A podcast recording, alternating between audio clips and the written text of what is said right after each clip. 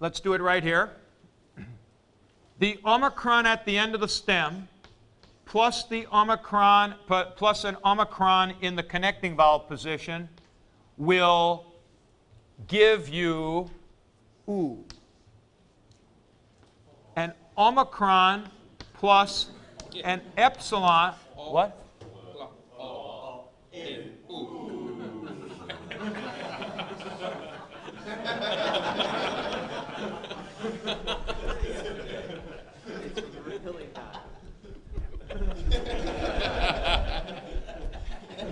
That was a pretty girly throw there. No, it wasn't. I kept my elbow in and I hit you. All right, throw it here. Come on.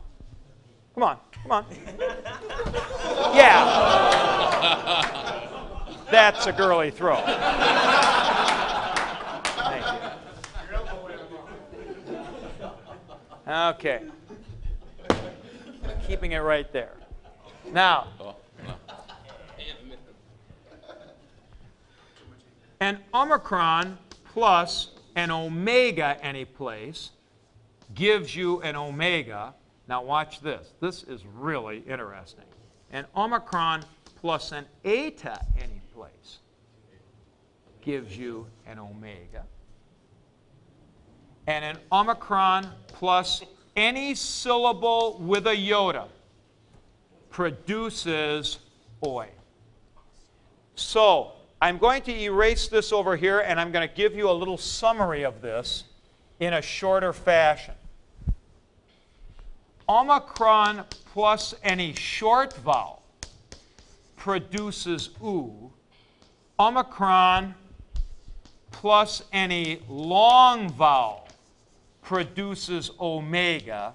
And omicron plus a syllable with iota produces an. Produces an oi. So, if you take a look here, there's an interesting contrast with the a-o, the a-o contract verbs. Okay? If you had an epsilon or you had an eta, the alpha plus that produced an alpha.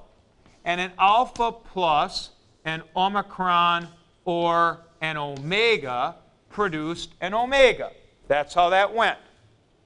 So, for example, here you had um,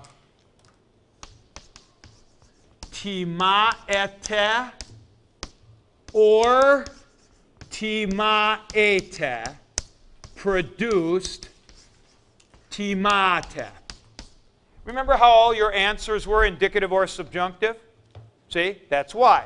And so here too, with the aos, you had timaomen or timaomen subjunctive produced timomen.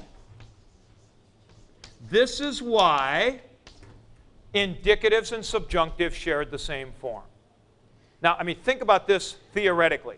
Indicatives and subjunctives shared the same form in the first principal part because the only difference between indicative subjunctive is the length of the connecting vowel.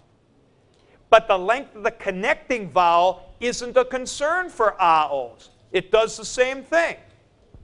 E short, E long, alpha, O short, O long, omega. Now, look at that chart I have up on the board.